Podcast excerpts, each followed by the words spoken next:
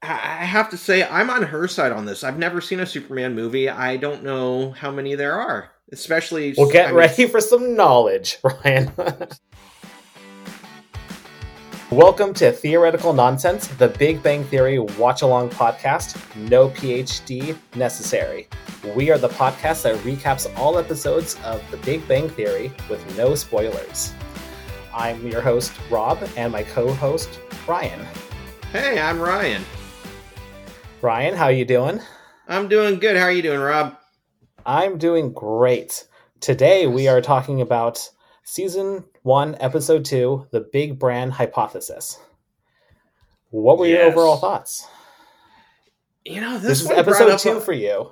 Yeah, episode two, and you know, uh, I'm still kind of learning the characters. Um, I have to remind myself of their names, but um, you know, some interesting things that you know I'm really connecting with myself and wondering, you know, am I this way? Is this how I act? Again, last time I was talking about how I've been called Sheldon several times. Uh, that I wonder if maybe I do this. And when it comes to well, it's called the uh, brand theory. What, what's this episode called again? the Big uh, Bran Hypothesis. Big Bran because it is about, they talk about the cereal. So extra I fiber cereal.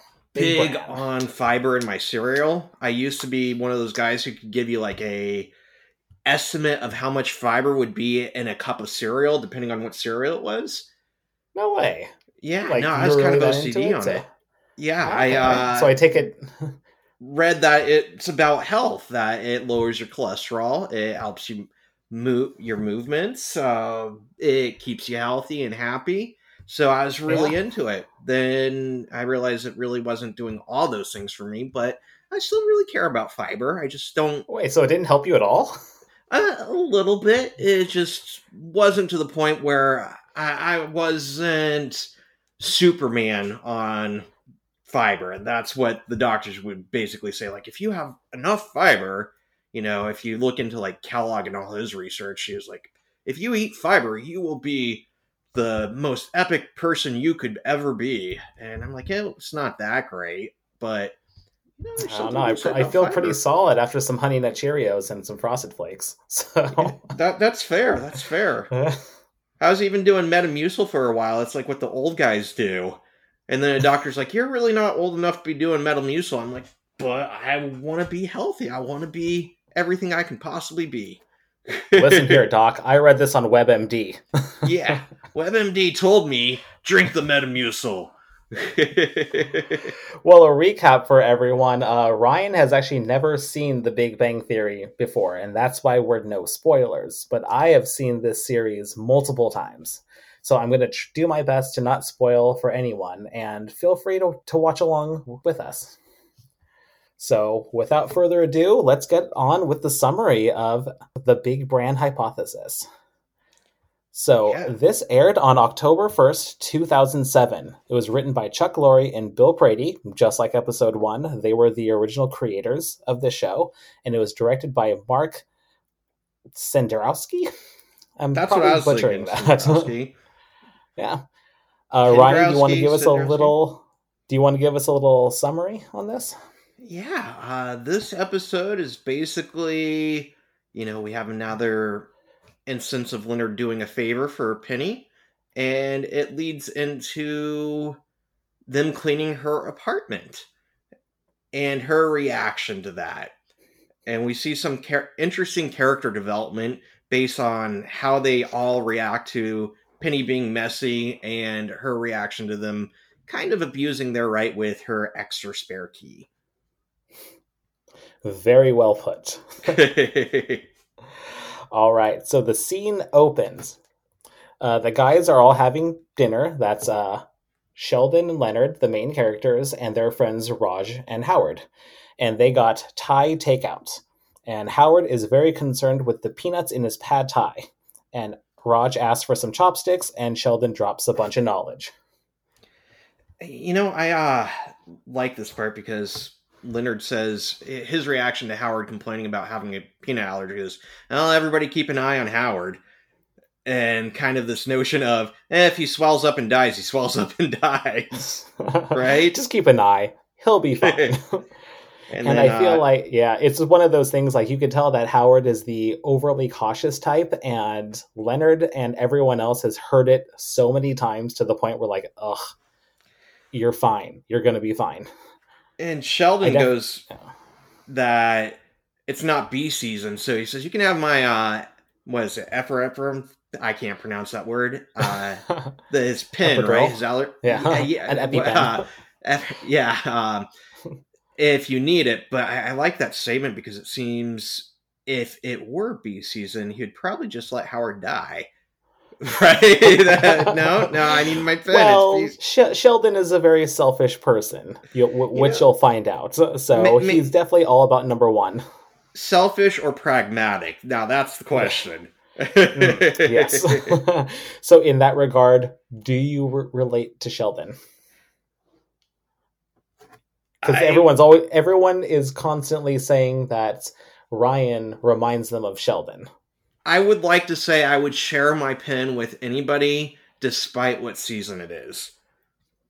So you are not a Sheldon in this in this particular instance. I, I would hope. I would hope, but you know, given bee season, I you know ask me if I get stung and start swelling up. All right. so, so first IQ point, right? Yeah, first IQ point. In Thailand, you don't use chopsticks. So I take it you did a little bit of research on this as well. I did a little research on this too. I did one of those uh, shallow dives. All right, tell me your shallow dive. Well, tell the so, audience your shallow dive. what I got, and let's see, who am I citing on this one? TripSavvy.com. That it is true that chopsticks are typically not used in Thailand uh, unless they're using them for a foreign cuisine, Chinese food. I would imagine they would use it for that, like we do. But typically, they use spoons and forks. Uh, spoon in right hand, fork in the left hand. And Sheldon's right that the fork is used to manipulate the food onto the spoon, which they use to ingest the food.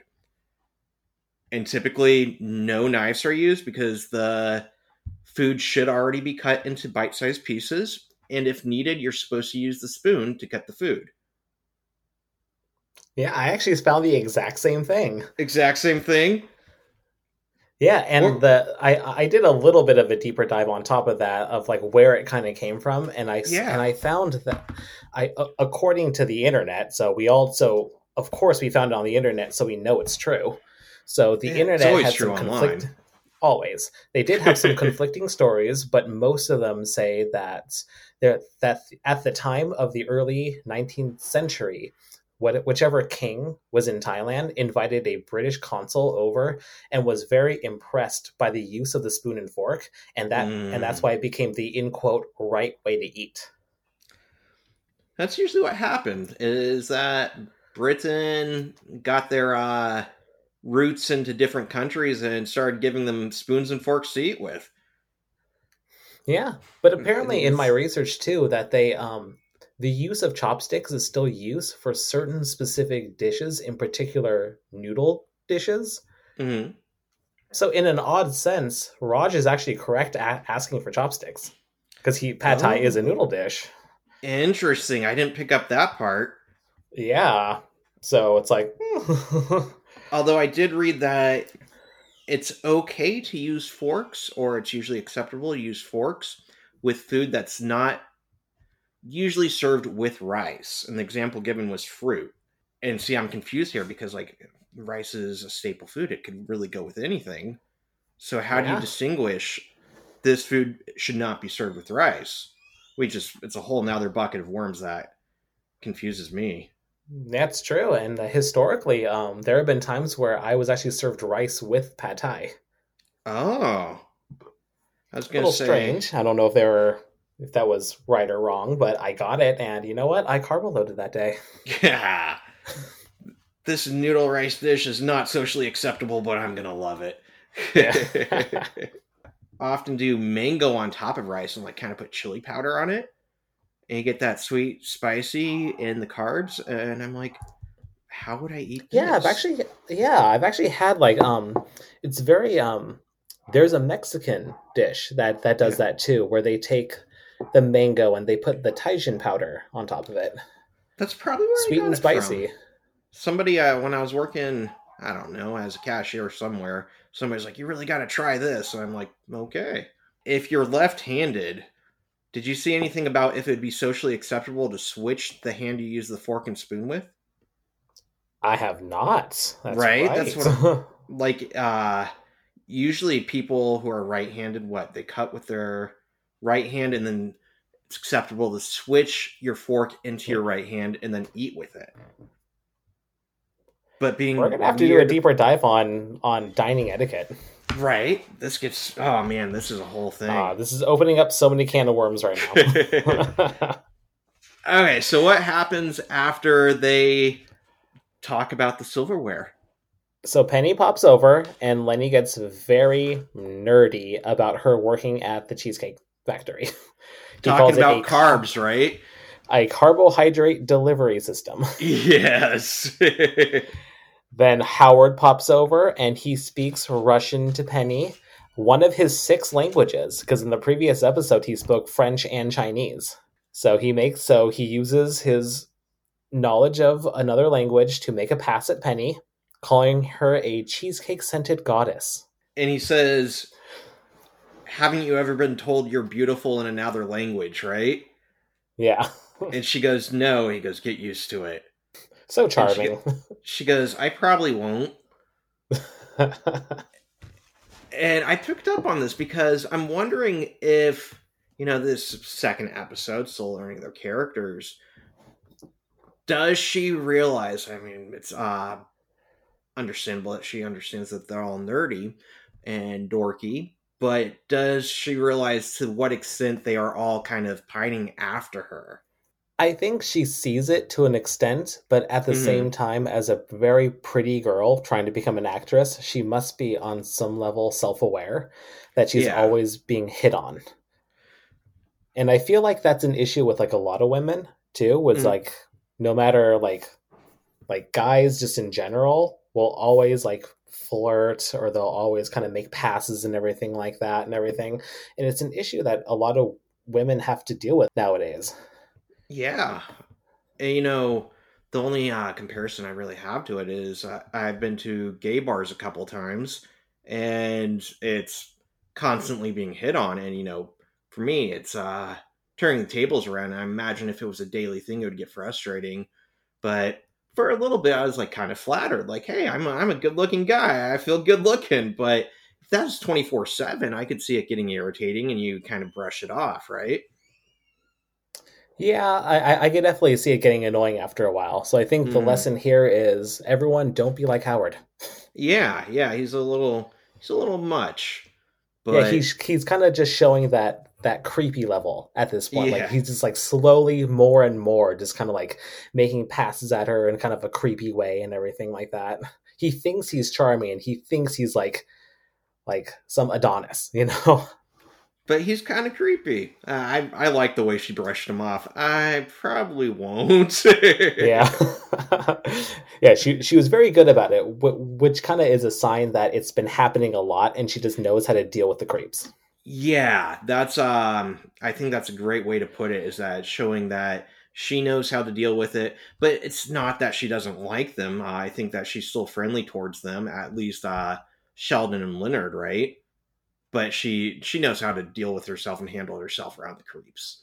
so then So penny lets everyone know that she's getting some furniture delivered and loans everyone her spare well loans leonard in particular her spare key because she'll be Uh, at work I like this. They uh following up on the doing a favor for her, right? In the first episode, they went to get her TV back, and now she's asking another favor, and there's like, I can do it, right?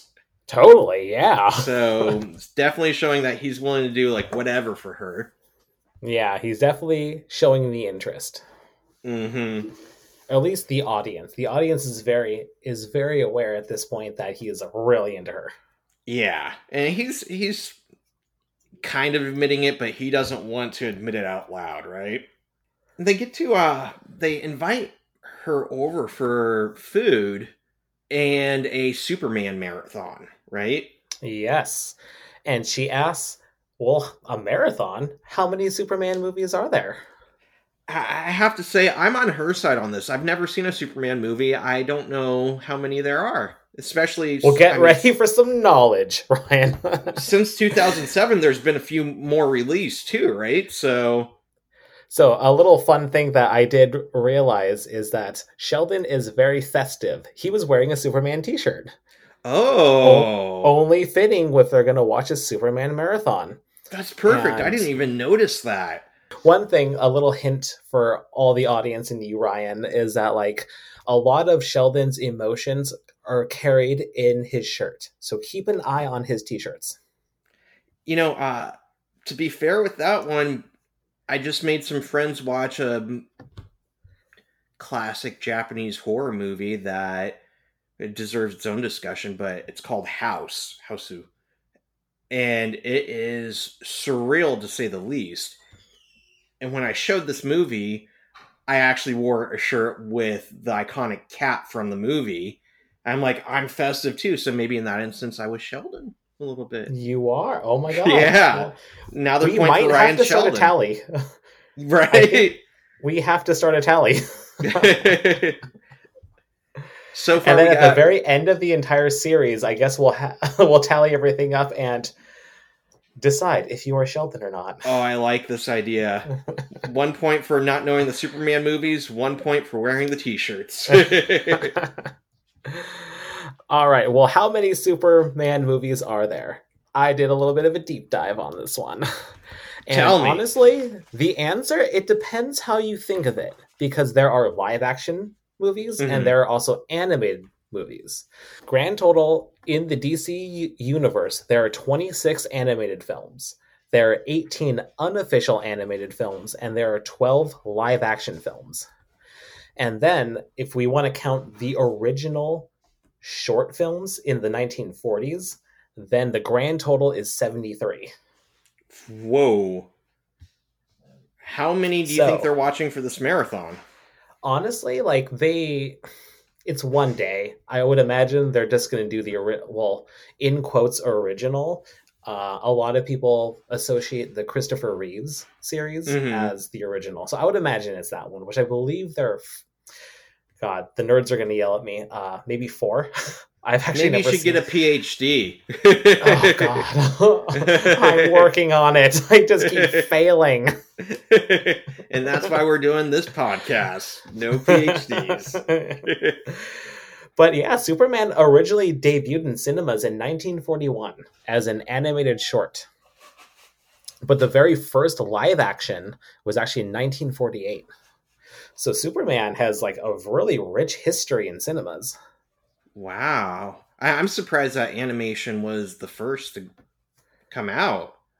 Yeah, it was like you know how I uh, th- this is why I say I don't know if we can count it or not because Mm. you know in movie like in the old movies where they would actually play like a little cartoon animated like little Yeah. thing like t- five ten minute thing that's where he originated in so it's kind of like well it was only it was a short so it was a film short but it was in the cinemas so I don't know if we can necessarily count that as a movie but kind of like a uh, Looney Tunes or Merrie Melodies short skit, right? So they get how many- into the conversation of, well, Penny's favorite part is when Superman saves Lois Lane, which to me sounds like probably happens in every single one of them. But they all know she's talking about the first one. And they Yeah. get into a conversation over whether or not she would be cut into pieces. Did you do any research on this? What are your thoughts? A little bit. So it goes into into the question of how does Superman fly? Is it a Yeah. feat of strength? Is it the gravity? Like it's one of those things. Like I started diving into it, but then it got to a point where it's like this is like nerdy beyond me. Like- I don't even know where to start, and I always just assumed it was the because of the sun. Like I, I guess on okay. This might open up a huge can of worms, but I'm actually not the biggest Superman fan. I, I- think he's yeah. I think he's a little boring. I think he's a little bit on the one noted side. I think they're probably I again I never really dove deep into it, so I've never really seen that much complexity to him, and I feel like they made him too much since he was like one of the original superheroes. I feel like they made him way too powerful. So granted, I know he's like weak to kryptonite and everything like that, but aside that, it's like, dang, what can't this guy do? Shoot lasers, he can fly, super strength, amazing moral compass.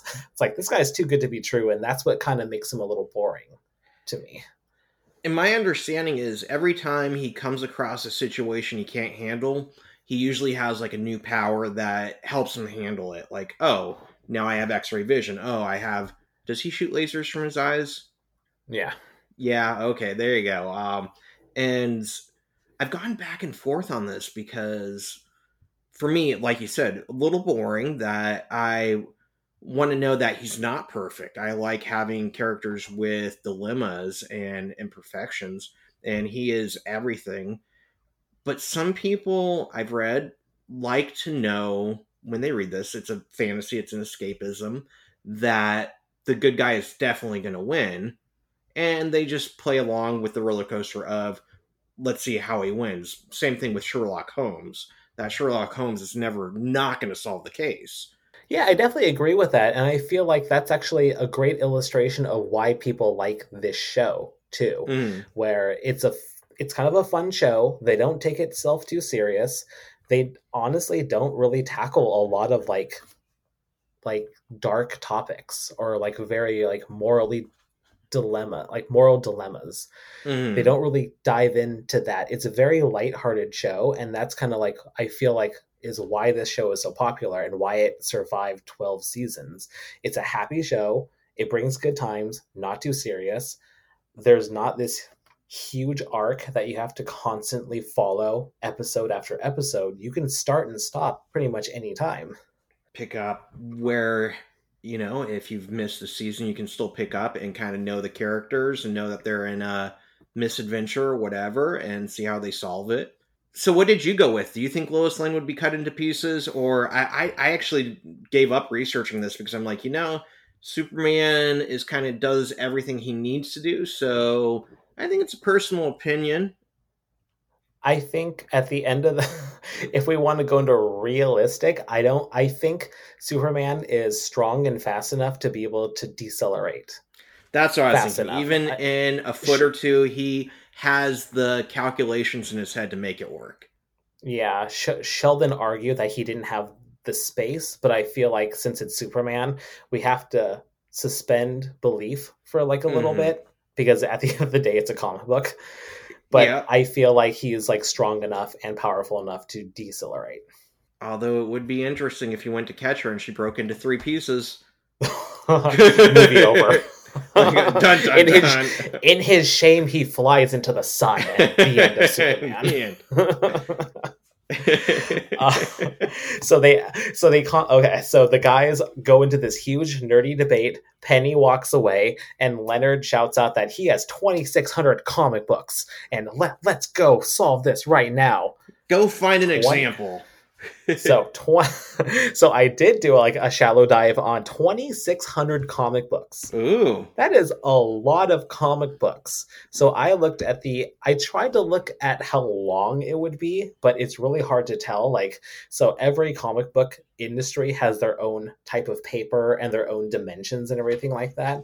Yeah. So I wanted to see how much space, like mass, that would actually take up, but it was really hard to figure out because I didn't want to do inaccurate information and I couldn't find my comic books to actually measure.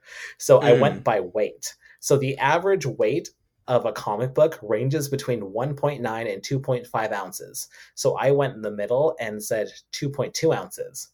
So if he has 2,600 comic books, that is 357 and a half pounds of comics. Like that is like, Wow. Oh my god, that is. I don't believe so he could fit that in his apartment. the structural integrity of that building would be compromised. it would collapse. It would collapse under the weight of the comics. But yeah, I just thought about that because I was like, oh, I had a lot of comic books growing up. I probably only had about like 300. Like just like a hodgepodge of like different titles. I get confused with comics. I I love comics, but editions are released and re-released in so many different forms that they'll be like the original one, the weekly or bi-weekly uh, paperback version. Then there's usually a version where like three of them are collected into a uh, better quality, and there's like compendiums where there it's cheap paper, and then there's like hardback versions, and I'm like, it's too many options. I don't know which one to get, so I end up getting none of them. Just watch the movies. Just watch the we movies. don't have time for that. Yeah. Yeah. we don't Comic books way too much. I'm not strong enough to hold that many comics. She she does leave, and uh, isn't it Raj who says the pretty girl has left? he, he's still not talking to her. She's like still not talking to Raj, but as soon as she goes, she's like, "Guys, the pretty girl's gone." So that's another illustration of how when they have really intense conversations with each other, the rest of the world around them just kind of disappears and they are only entranced with their own conversation. Not the not the last time that this will happen. not even in this episode. Nope. That's what I was going for. yeah.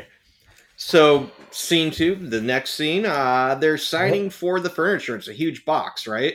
And I think at this point we don't know what it is, but they do let us know later that it is a uh, entertainment system, right?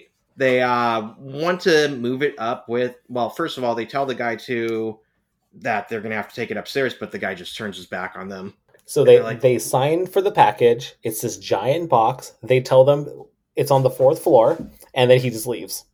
Yep.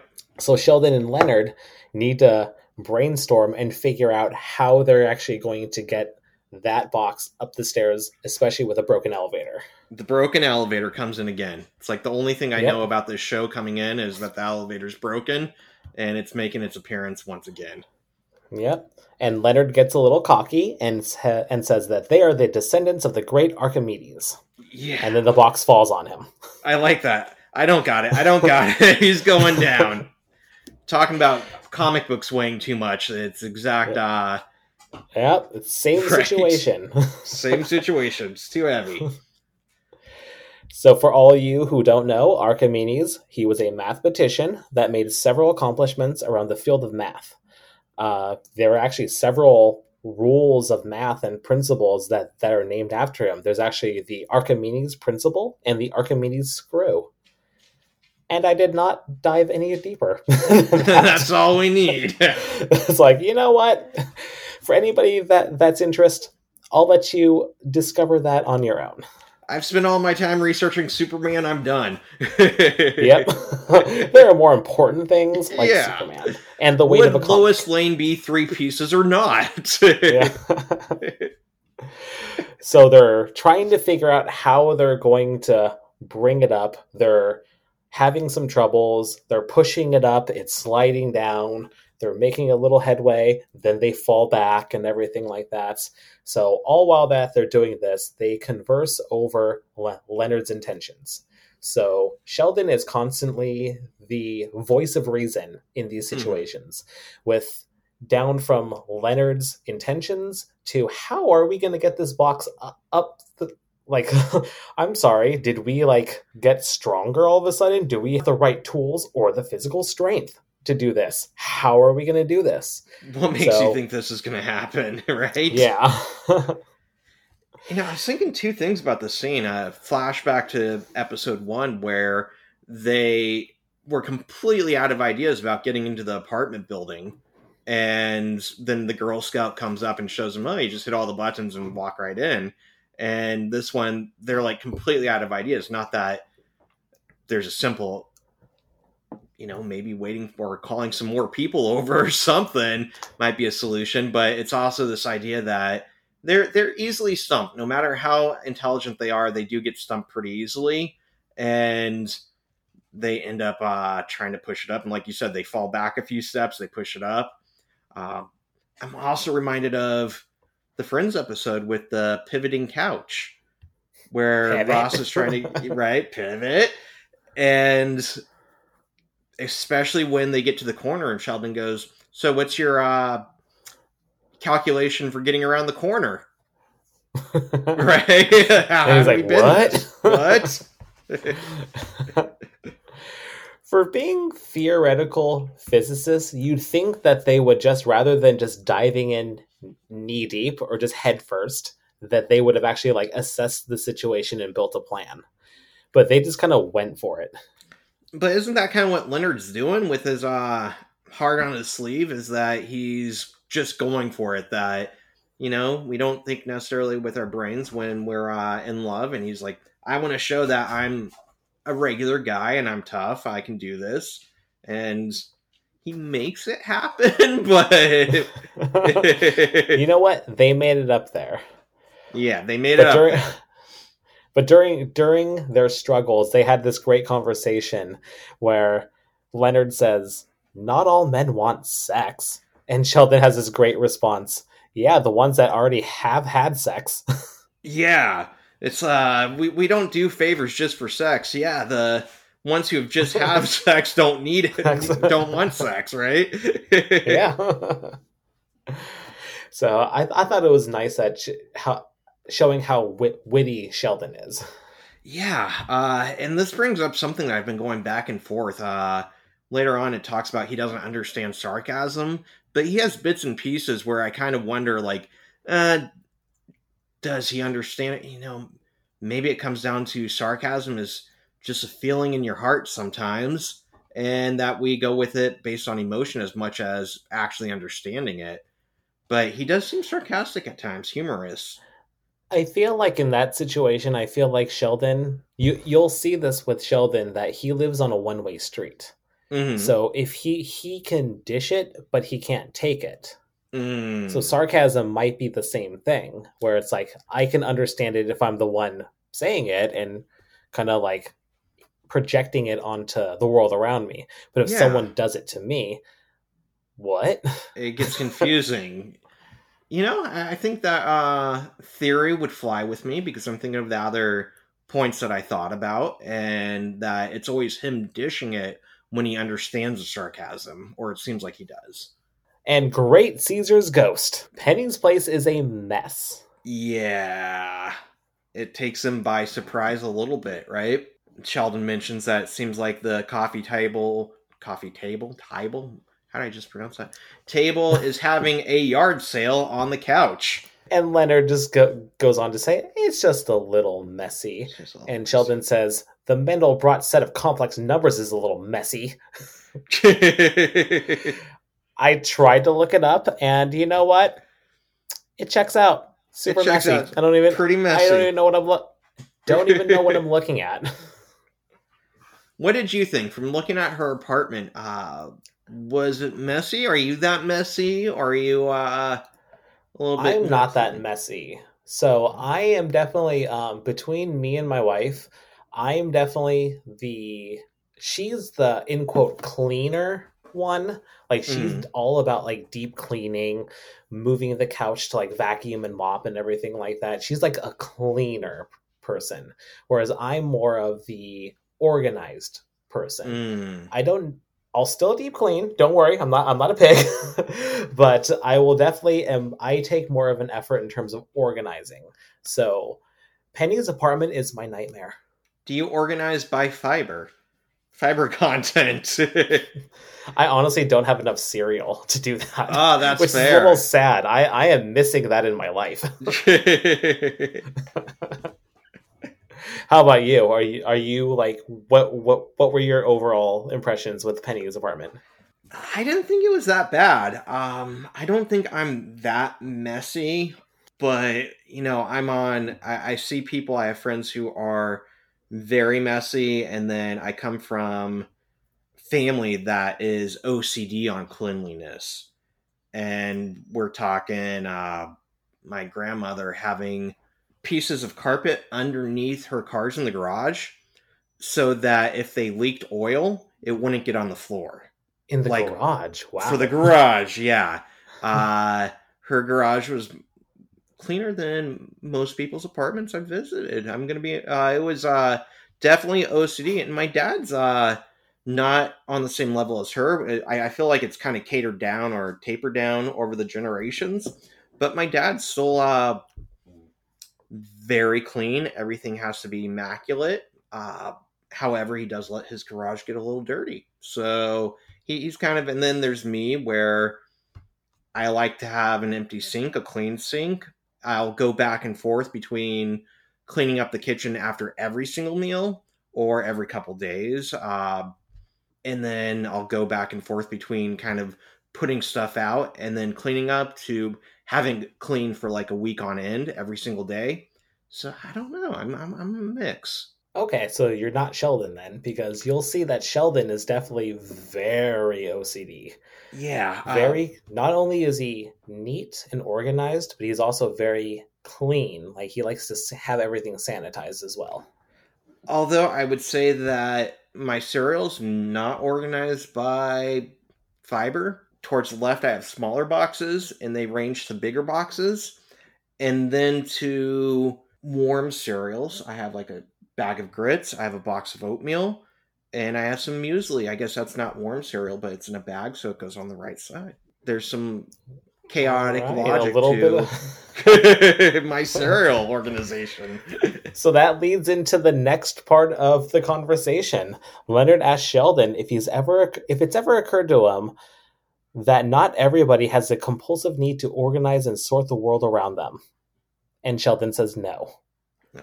So we learn that Sheldon does categorize his cereal numerically by fiber content. so tell me about like the highest fiber cereal that that that you've ever had. I, I believe usually fiber one. I believe it has like twenty to thirty percent of fiber, daily fiber intake per serving, which is usually like a cup or so.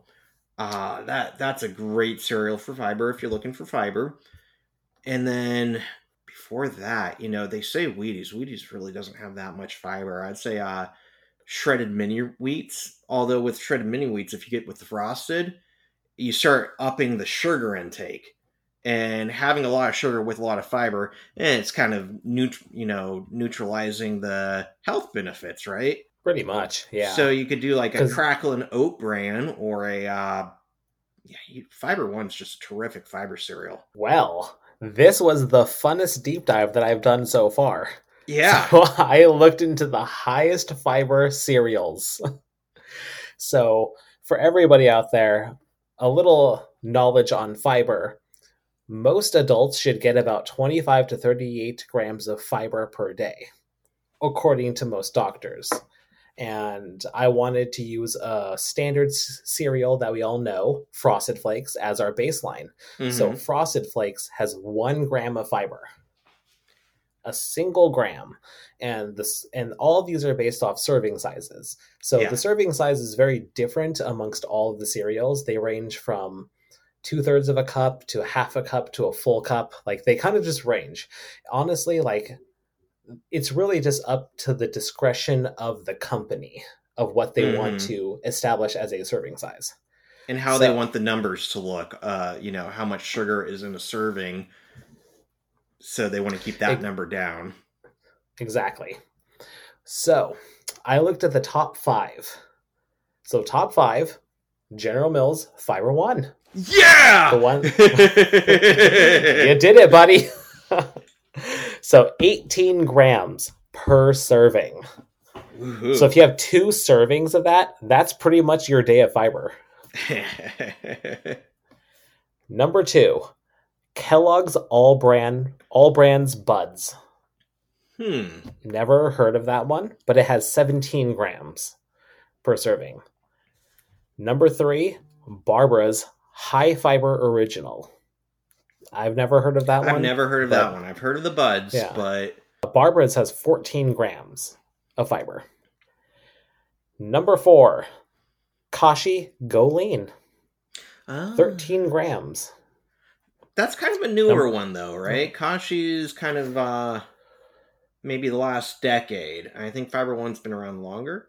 Am I wrong? Yeah, I think so. I didn't lo- Ah. look into the uh, of all these, but yeah, I do remember when Kashi's like got really big in like the mid 2000s, like 2005, 2006. Everybody was talking about it. Mm-hmm. And number five, Number five. Kellogg's All Brand Original. All brand. All brand, sorry. All brand original, 12 grams. and again with Kellogg being the guy who is really into uh, fiber and healthy, bulky food material at breakfast, you can see why he would be kind of the go-to with thinking about fiber. But fiber one, man, blows him out of the water, Yep. and it's it's it's not that bad tasting. With some brand cereals, you eat it and you're like, man, this is like eating dirt. But with fiber one, it's kind of like eating dirt with like a little, uh, almost like graham cracker taste to it. So a little hint of cinnamon then. A little cinnamon dirt. well, if we want to, I found a website that has the unhealthiest cereals of oh, all there time. we go. There we go. So this is on Eat This Not That. So eatthis.com. Any guesses on number one?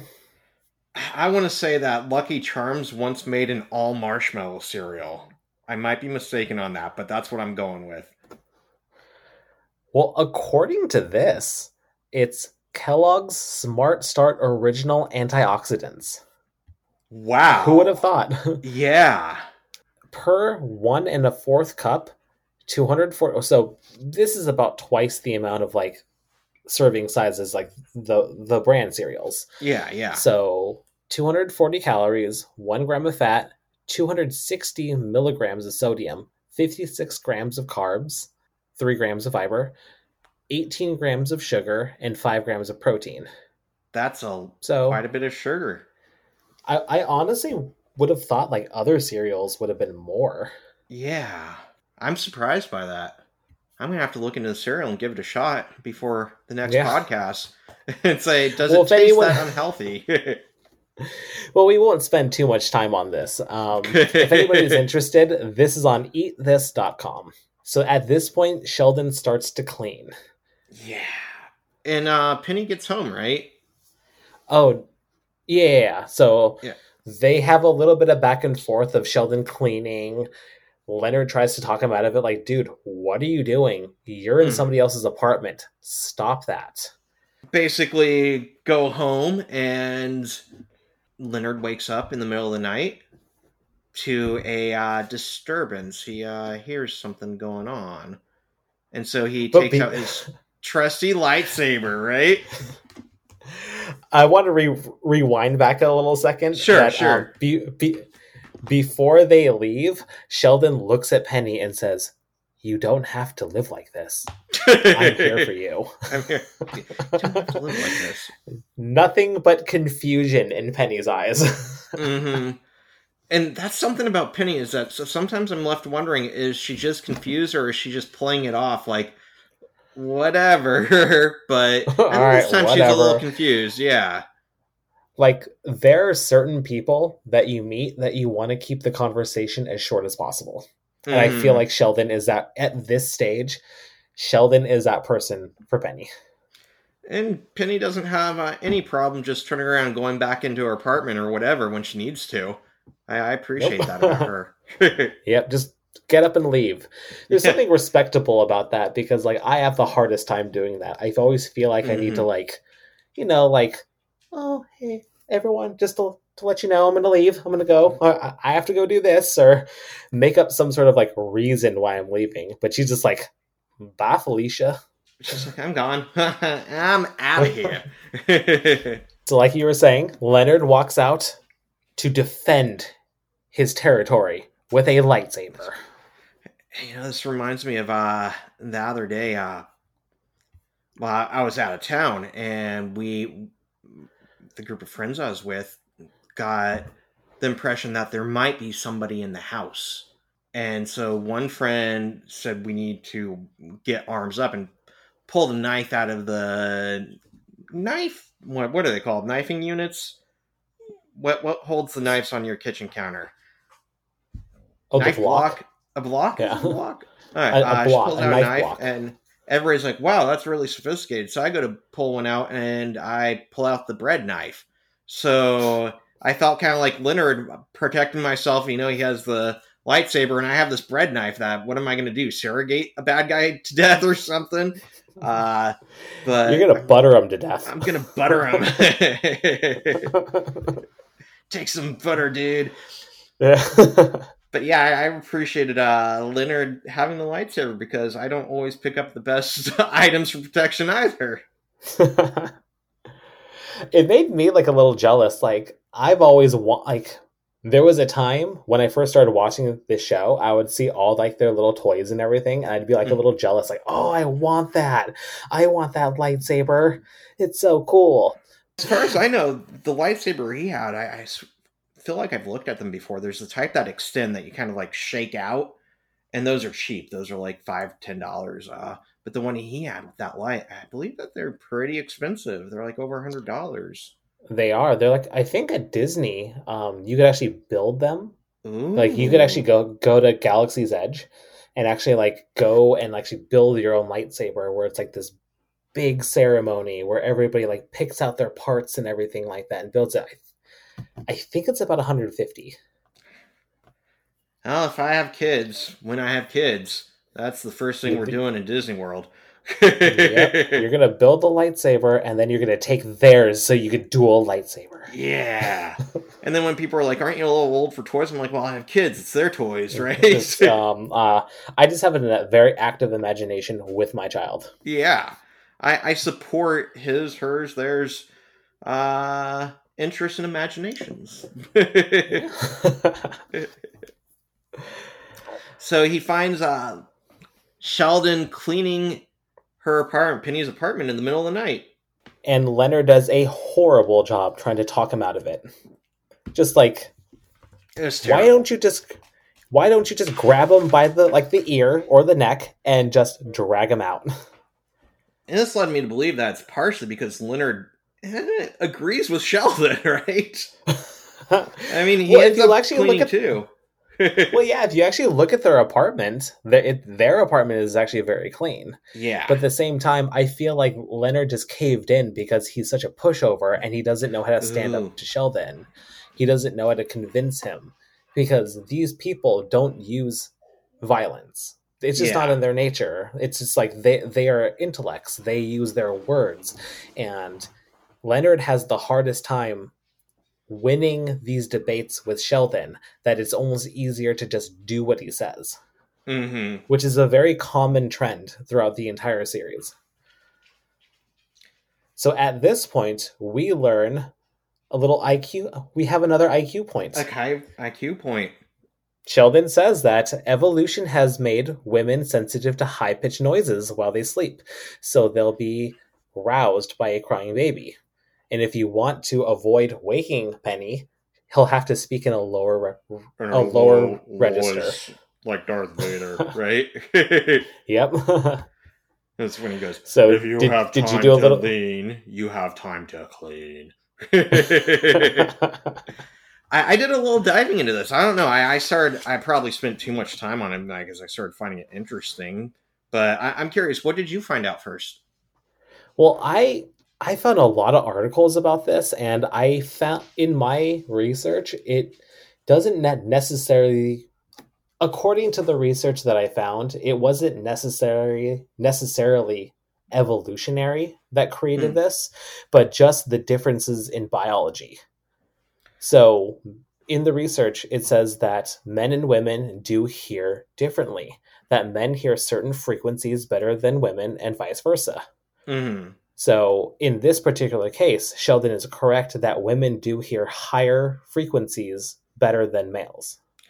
And we have to say generally because a large part of this is, you know, it's not huge differences or every single woman hears better than every single man, right? That there are uh, flukes and other things to consider when thinking about this hearing damage, uh, lives, and something I found really interesting was they they started talking about, you know, part of it is just being what you're born with, but part of it was there's oh the resource I found by Dennis McFadden, uh, psychologicalscience.org, that hormones play a part of it too. And there's some suggestions that homosexuals have are in a different group than so like if you say women hear higher frequencies more than men, then homosexual women hear it less so than uh, straight women. And same thing with homosexual men might hear more high frequencies than women because of hormones. Interesting. Yeah, I didn't see that. So some yeah, it kind of makes it you know, still learning about what causes what with hearing, but I found that really interesting. They also brought up that there are some problems, especially when talking to kids, about understanding what they are hearing, what they're not hearing, and they wonder if maybe attention spans have altered their studies because if somebody is bored or not paying attention, they might hear something but not mention that they heard it. And communication itself, where they hear it but they don't know how to exactly vocalize what they heard or how they heard it. So, as a married man, my wife thinks I'm deaf then. Yeah. But you are, aren't you? what? What? Who am I? so, something else I, I kind of looked into or got brought up was what, what how did they put it? Uh, habitual noises, basically being desensitized and subconsciously knowing what you're supposed to hear. So the notion is if a woman has a baby and psychologically, subconsciously, she knows I have to wake up if I hear that baby, part of her mind is going to be active and is going to be listening for that. Whereas somebody who's like, I need to sleep, I don't have kids, their brain will automatically tune it out or try to. So it's more about expectations then. Partially, I think that plays into it.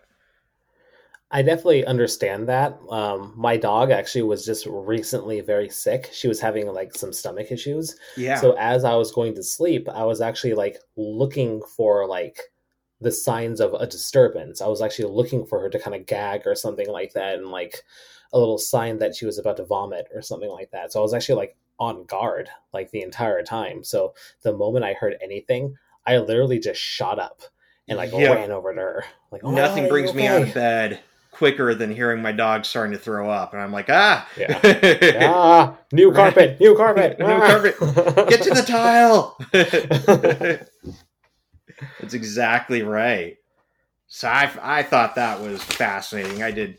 I spent my uh, time researching that instead of Superman. All right, so they start cleaning, and honestly, like like I was saying earlier, I cannot explain the rest of what happened as they clean. It's like, why didn't Leonard try harder? Why didn't he just do something? Why didn't he just leave? Like, why? Like, no good is going to come out of this situation. Mm-hmm. And it doesn't because the next morning they wake up and they wake up to her yelling, right?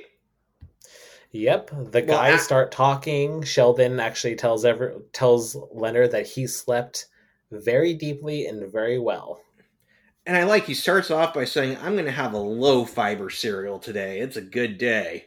and as soon as they hear her screaming, he's like, "I'm going to have a high fiber cereal." He switches directions right very quickly. so I I was looking at the cereal that he had. Yeah. Um, from what I could actually see, he had frosted mini bites, honey puffs, and Big Bran. Big Bran was uh, honey puffs was the choice that he was going to make when life was good, but yeah. then when life got bad, he chose the Big Bran. The Big Bran. So I at this point I got a little nerdy and I was like looking at his cereal choices and where he grabbed from, and it seemed like he really didn't have it in order numerically because. Sheldon chooses the Honey Puffs cereal, which is actually yeah. a real cereal. I looked into mm. it. One gram of fiber, which he grabbed from the second farthest to the left. And the farthest to the left was the Frosted Mini Bites. It was Frosted Mini Bites, which I'm guessing was fake because I looked into it and I couldn't find anything. I, I think, think it was a play like on Frosted Mini Wheats. Mini Wheats? Yeah. Like which has about shredded six, stuff yeah, the yeah. shredded mini wheats. Shredded mini wheats. Uh, which have six grams of fiber.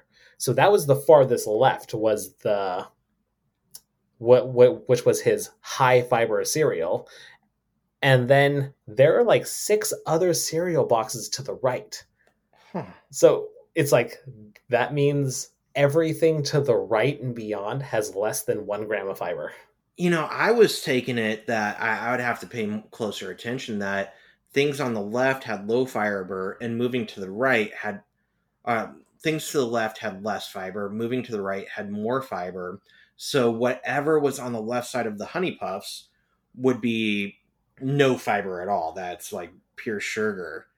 And that Well, I guess the thing I guess what what I was thinking because he grabbed the Big Bran from the center, but then to the left of him was honey puffs, but then to the left of them was the it was the Shredded frosted mini bites. mini bites. It was the frosted mini bites, which was a fake cereal. And if we look at the closest one next to it, or the closest real cereal, is the frosted mini wheats, which has six grams of fiber.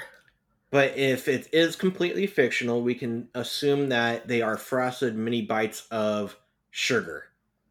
And so it's just like clumps of sugar frosted with more sugar. Okay, I'll give you that. we're we're taking a stretch of imagination. We're pulling a Superman hypothesis out of here that yeah. you know anything's possible in the land of fiction. But I I agree that there are uh, some inconsistencies with the fiber hypothesis. But anyways, I just noticed that and I was like, huh, I wonder if it actually is in numerical order. Maybe it is. It's a fake sense. cereal. All right, so then Penny wakes and Leonard is wondering how she knew it was them. Sheldon left a note to Penny.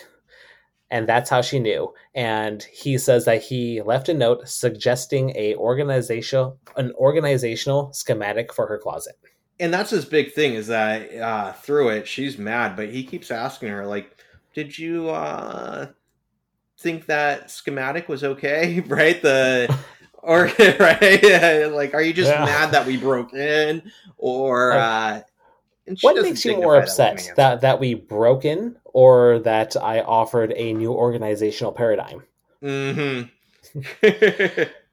Yeah, and Penny asks what kind of doctor removes shoes from asses. and that's where he starts to answer, but Leonard has a little sign in the back saying sarcasm. So now they're indication sarcasm that sign. Yeah, uh, Sheldon did not understand her sarcasm. Nope. Get into that a little bit of a argument, and she leaves, and Leonard's feeling bad, right? yep, Leonard feels bad and he forces Sheldon to apologize. Where Sheldon then reveals that he has a master's and two PhDs. Yeah, and that he shouldn't be forced to apologize, right? It's yeah, he is above this. So he goes over and I'll just say this, you'll understand this later, but he does a single knock and then Penny answers. And he tries to understand what's going on. He apologizes, um, more or less sincere, but he's definitely like a child and he does it very half assedly. And in this moment, Sheldon is actually a great wingman, calling Le- Leonard a thorough and gentle lover. which is great wingman, but maybe inappropriate for the time. But I feel like Sheldon's actually trying here. He doesn't know that he doesn't understand that it's not the appropriate time to be talking about that. Leonard's kind of uh, like, oh my god, right? And very embarrassed very embarrassed. understandably And so uh Penny closes the door, right? And it's the next scene where she's walking downstairs, and who does she run into? nobody other than rajesh Yeah. the man who cannot speak to women so this is a completely one-sided discussion where he's just sitting there. He's not even nodding. I, I love this scene because it happens to me so often where I'm in my own world, and he goes off on this tangent. She's talking and talking, and he's like, "Maybe I should follow my mother's advice on marriage, right?" And then he yeah maybe back- he should yeah maybe he should marry an indian girl yeah. And he comes back and he's like, oh no, she's looking for a response. What do I do? Just nod. Just nod. yeah he's like ha- having this inner monologue not even paying attention to what she's saying. He says things like she smells of vanilla, and that's probably because of the cheesecake that she's always around. and Penny is kind of just like going off on this tangent, going about like her trust issues and um he she talks about how her sister shot her husband accidentally while drunk. Which he does pick up on because he mentions it later that uh, she might be upset because her sister shot her husband, yeah. right? That's all she took from that. That's all he took from the situation is like, oh, I think she's upset. Probably because her sister shot her husband. and then the part that but, I, I love the part where uh, she hugs him, thanks him for being such a great listener, and his response is, "Turn your pelvis." Yep. Oh man. ah, that brings me back to high school days, like the end of dates and hugging me like, uh, I gotta turn my pelvis a little bit. or like the first so this moment, you're a Rajesh.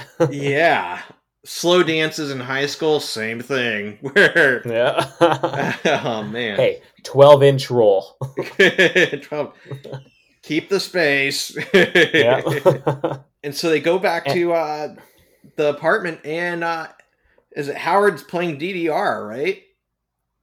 Yep, Howard is playing DDR, and I love what he says. Grab a napkin, homie, because you just got served. For just what it's worth, in I'm really impressed that they're able to keep up with DDR because whenever I really get into it, I, I'm breathless and start failing because I almost pass out due to lack of oxygen. Well, we don't know what level he was playing at, so that's fair. That's fair. But I, it could I was impressed. I was like, "Wow, that's the type of guy who push kinda... uh, furniture up a staircase." Is what that is. they should have called Howard. Another thing I was going to say: Why didn't they call a friend? Call a friend. Phone a friend. Right? yeah. But in this scene, kind of just shows Howard again at how confident he is. He's very, he has a lot of like, it seems like he has a lot of self esteem for how confident and he can be a little charismatic. It's like who goes up to people and says the things that he says. Mm. You have to mm-hmm. have a lot of confidence and self esteem, which, well, we'll get into a little later. Yeah, I think he's got some interesting characteristics because he's also he also understands that what's the word? He he has his own issues right? So when raj says oh she hugged me and he goes how? And then raj hugs him and he's kind of like that's not what i meant. But he hugs raj back right? He's like oh this is nice this is nice. Yep. He's searching for affection. Right. I love that scene where he's uh just kind of nodding and then he, he goes ahead and heads hugs back he goes is that her perfume? Raj didn't pick up anything on, on his conversation with Penny. He only heard what little bits and pieces that he could hear while he wasn't daydreaming. And as the audience, we, we don't hear the whole conversation, but we we get the impression that eh, she's not the type to stay angry for long, and she actually does enjoy their company and likes them as neighbors, right? So we know yeah, that I, she's kind I, of wanting to forgive them.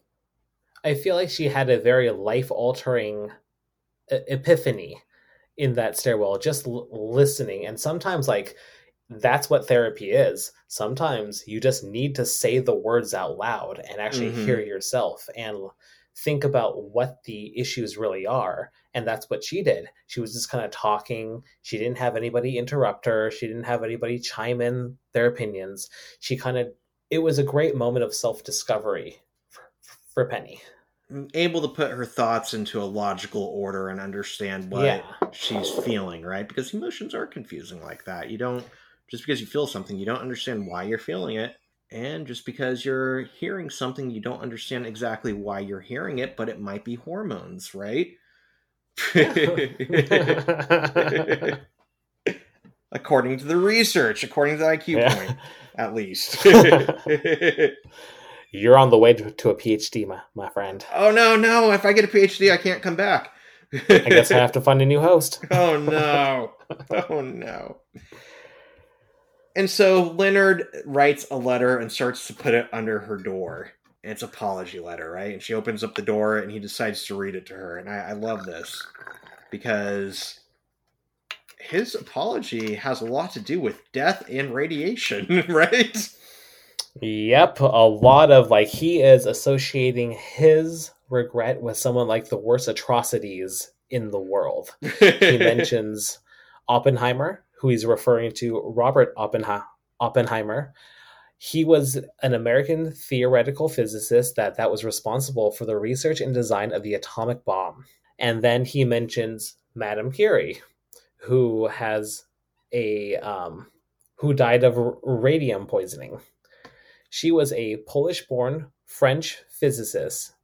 She was the first female to win a Nobel Prize, and her focus of study and research was with radioactivity, and that is what caused her leukemia and her death. So we're, picking up that he feels pretty bad, but also having a little hard time comparing his uh cleaning her apartment with uh the ramifications of radiation poisoning and nuclear weapons, right? Yeah. Not quite on the same level. but I respect him for feeling that deeply about the situation. Yeah, honestly, I would feel like shit too. I would too. Yeah, no, I would. uh That'd be really like that. That is a that is a serious breach of trust. hmm Like you don't just, no matter who they are, like, well, maybe if they're like a family member or something like that. If like my brother gave me a key, I could. Well, no, no, I take that back. I wouldn't go into his house and clean. I was gonna say, uh, I've had, you know, again with my dad being uh, the clean OCD, that he'll come to my house and clean stuff up. I'm like, where did you put this or that? And he's like, oh, I threw it away. I'm like, you can't just throw stuff away because you're cleaning. like that's uh, you can't. Did you uh, throw away your PhD? That's where my PhD went, and now I'm back on the show. Wait, so has he done like does he do that when you're around or did he do that while you were sleeping? Uh, you know, usually I'm awake, but it's usually like when I'm, uh, you know, through my life. Uh, you know, maybe sometimes while I'm sleeping. Uh, sometimes where I'm out and about. Uh, he kind of got the nickname as the garbage man in my family because he would throw away stuff that to him it, it's like meaningless because it's somebody else's. And he's like, this is taking up room on the kitchen table. I don't know what it is. I don't care. So out it goes. And uh, he's had to work on that a little bit because you can't just throw away other people's stuff. Um, he has gotten better. I, I give him credit for that, but um, definitely, definitely uh, some cleaning issues there, and missing my PhD now. and, and, you know, we get to the point where uh, Leonard is reading the note, and Penny just stops him because she's already come to terms, and she's like, "It's okay, we're okay." And we're good. I think it helps that he showed how remorseful he really was. I think it would be very different. Like if Sheldon went back over, it might be like a not going to happen. But I think because Yeah. it was Leonard, um, and she she know, has a soft spot that like she could instantly tell that he's like a good guy, and she should give him more of the benefit of the, doubt. I I don't think Sheldon could um, really offer an authentic apology because in his mind he did the right thing. Right? There's he doesn't Yeah. understand why they're all so mad. That it was a dirty But at the apartment and he fixed it. But at the same time, it's like they never really officially offered an explanation to her. They never That's true. officially explained, you know what, Sheldon's a little psycho. This was going to drive him crazy, and I have to live with crazy. so, Yeah. And I, I get the feeling that she's starting to understand that. It's just this uh I'm trying to understand just what does she understand that uh these guys are a little bit off the wall, but you know, she's a little bit off the wall too in her own way, just different ways. Uh but I think she is starting to connect and understand them quite a bit already. and she'll get, she'll have plenty of opportunities to understand them more. And then we uh jump forward to the final scene where the guys are all assembling furniture in her apartment, right? Yep, they got some IKEA furniture. So Penny tells them, like, you know, you don't have to help me out with this. She rebuilt a tractor when she was 12 and that she grew up on a farm. A little bit more about Penny's background. And Howard looks at the directions and he kind of freaks out and says that they have no creativity or imagination with the way that it should be built and that's why Sweden has no space program no space program which is which is actually false that is actually really? not true they actually do have a space program it is the uh-huh. Swedish National Space Agency SNSA which was formed in 1972 so they've actually had a space program for a long time. So I was going to say, if it was developed in 2008, uh, the show would be correct, but it predates the yeah. show. So fair enough. Yeah. Fair enough. They probably just threw it in there because it was they thought it would be funny. It was kind of funny. It was kind of funny. we we get to you know that talk about Sheldon and Leonard had earlier that guys only do favors for girls when they want to have sex, right? And what we have here is Penny is trying to get their attention, and they're all focusing on improving these schematics, these pictographs, right? And Penny goes, It's hot. I'm going to take off all my clothes. And nobody turns around which shows they're doing this not because they want to have sex, but because they like doing the favor in itself. Yeah, I thought about that too. Like they just have they have this need to exercise their brains. Yeah. It's exercising their brains, it's a fun activity and they go all out on it. Did you pick up yep. uh, any of the tips or ideas that they were going with to improve it? they wanted to add a stereo behind the flat screen TV. That was a big source of like where they were trying to kind of recreate this this entertainment center where it was a flat screen TV, so there was a lot of wasted space. So they could add a stereo behind it, which means she actually got her TV back. That's what I was gonna say. She got her TV back, and she has a flat screen. Last time we were talking about was it a big CRT heavy one, or was it a small flat screen? She has a flat screen back. Well, to be fair, that doesn't mean that it's light. That's because back in back in 2007, like I had a flat screen, and that that was that's I still own it. I still own like I have mine. It was a 42 inch, and my my wife has a 42 inch as well, and they're both heavy as hell. They're like at least like 60 like 60 70 pounds for like this small thing. So it's like so dense and thick. Wow. For a flat like screen, it's thick. Pure lead inside it. it's like, oh my god, why is this so heavy? It's so thin but so heavy. This yeah. doesn't make sense. yeah, so like it's it's nothing like flat screen TVs today. We actually just got like this a pretty large one, like 56 inches. Mm-hmm. Like about like a two years ago, and that thing like was is so light. Mm-hmm. Like I could just like lift it over my head. Like oh my god. That's I was putting a it's like a 40 inch uh, TV up in my office, and I'm like, I can do this myself. Uh, I lifted up and assembled it and hooked it up, and I'm like, wow, these things are really light. Uh, you know, the box says use two people. I'm like, nah, I got this myself. But uh, maybe that's I'm, not the smartest. I'm like Sheldon and Leonard. I ain't phoning a friend. Yeah, I don't need to phone a friend. I got this. I'm I'm strong, right? And it's it's it's still hanging there, so I feel like I did a good job. It's so light you didn't even need anchors. Yeah, it's just I taped it on, duct taped it. For anybody out there, please use an anchor when yes. you're hanging your TV and, and phone a friend. Don't don't try to do it yourself. this is how we hurt ourselves. Uh, and I'm, I'm curious. They mentioned putting her stereo behind her TV, but you know the first thing I thought of. Uh, I, I can't consider myself a true audiophile, but I love music and I love getting the best sound I can.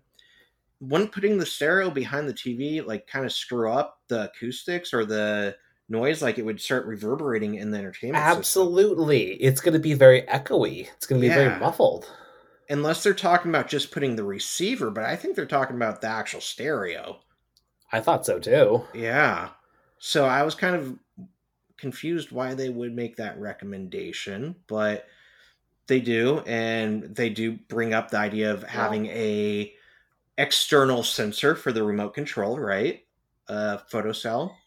And they start getting into the heat sinks and heat buildup of the audio equipment.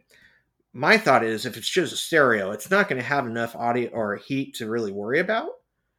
But they they offer a few tips, right? What what what did you pick up on the tips they offered? Um, just that they wanted to do a cooling system and they Mhm. wanted to get like some piping and everything. Liquid I kind of just stopped after that. I was kind of just blown away that Penny got her TV back. That's fair. Uh, I didn't do much of a dive on this, but I do know that they first bring up fans, and fans are inefficient with handling heat and very noisy. And I agree with this because, uh, you know, I'm thinking of my PlayStation 3. For some reason, it's broken, and the fan's just always on. And it's hard to hear movies because the fan is that loud. It's kind of so- like when you build a PC or something like that. Like a lot of like large towers, they Mhm. have like multiple fans and they are Mhm. very loud. very loud. And so instead, they choose to go with liquid cooling and they talk about grounding the unit if there's liquid involved and having a dip drip tray. And have you ever had a PC that was liquid cool? I've, I've seen No. them. I've never done one myself though. Maybe The most I had a advanced that I got is when I built my. The most advanced that I got is when I built my PC. I bought Hmm. the the shell and I made sure that it was a plastic clear, so I could put install some lights so it would glow. The the LEDs, extent of- right? Yep. Yeah, That's the extent that that I've gone. uh, and then part of this deep dive is not deep dive, semi shallow dive.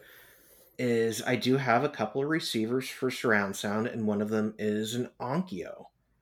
And I love Onkyo, but this particular one has a warning sign on top saying do not touch while on, because according to my research, they say that you can expect it to normally run about 138 degrees Fahrenheit Oh per god! receiver, right? It is hot to touch. Um, and I used to have it in an entertainment system with about an inch or two on the sides, and it has not impacted the life of it. I've had it for like 15 years. Um, but it does get hot, and I'm like, I'm not sure if they actually need liquid cooling for a TV and a stereo.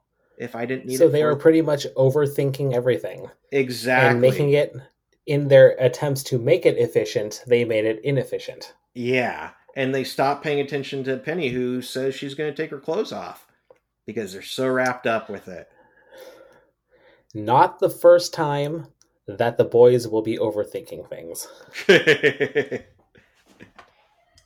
And I love Howard's line, "Hold on, honey, men at work," Men at work. because that's that's how intellects flex their muscles. That's how they Mhm. they show their guns. Like, yeah, I'm redesigning this. Yeah, liquid cooling.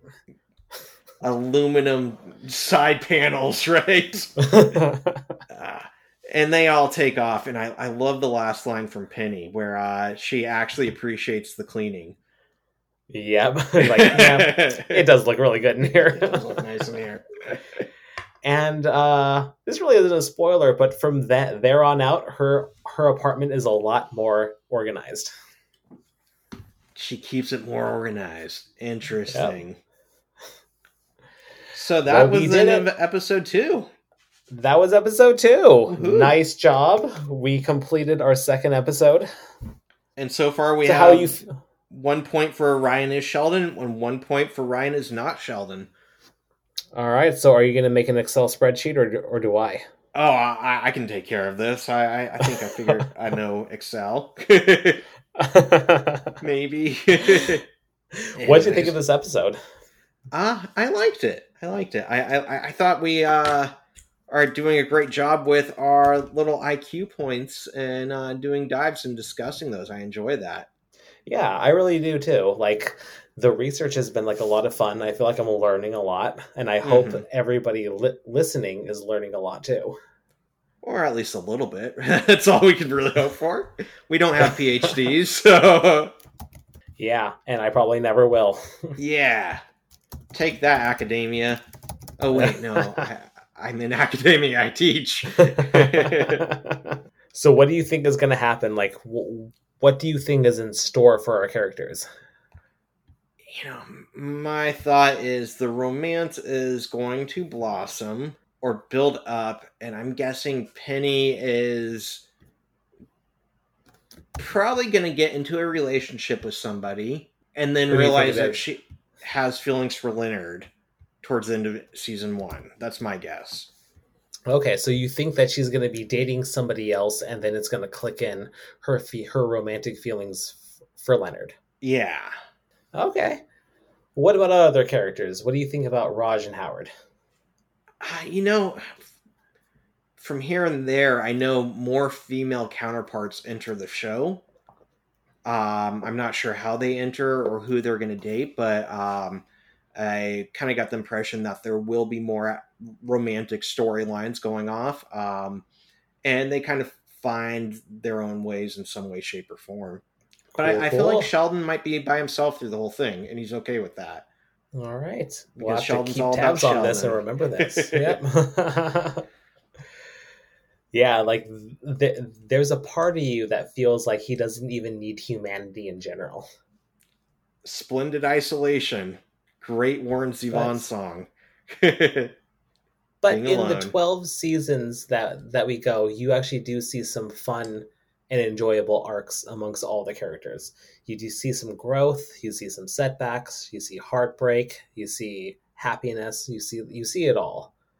Laughing, crying, joy and pain. Yep. and that's why we're watching it for all the emotions, yep. right? That was the end of episode 2 we did it. Woo-hoo. It's uh and now look forward to our next episode when we watch, review, and discuss episode three of season one, The Fuzzy Boots Corollary. Bye everyone. Bye.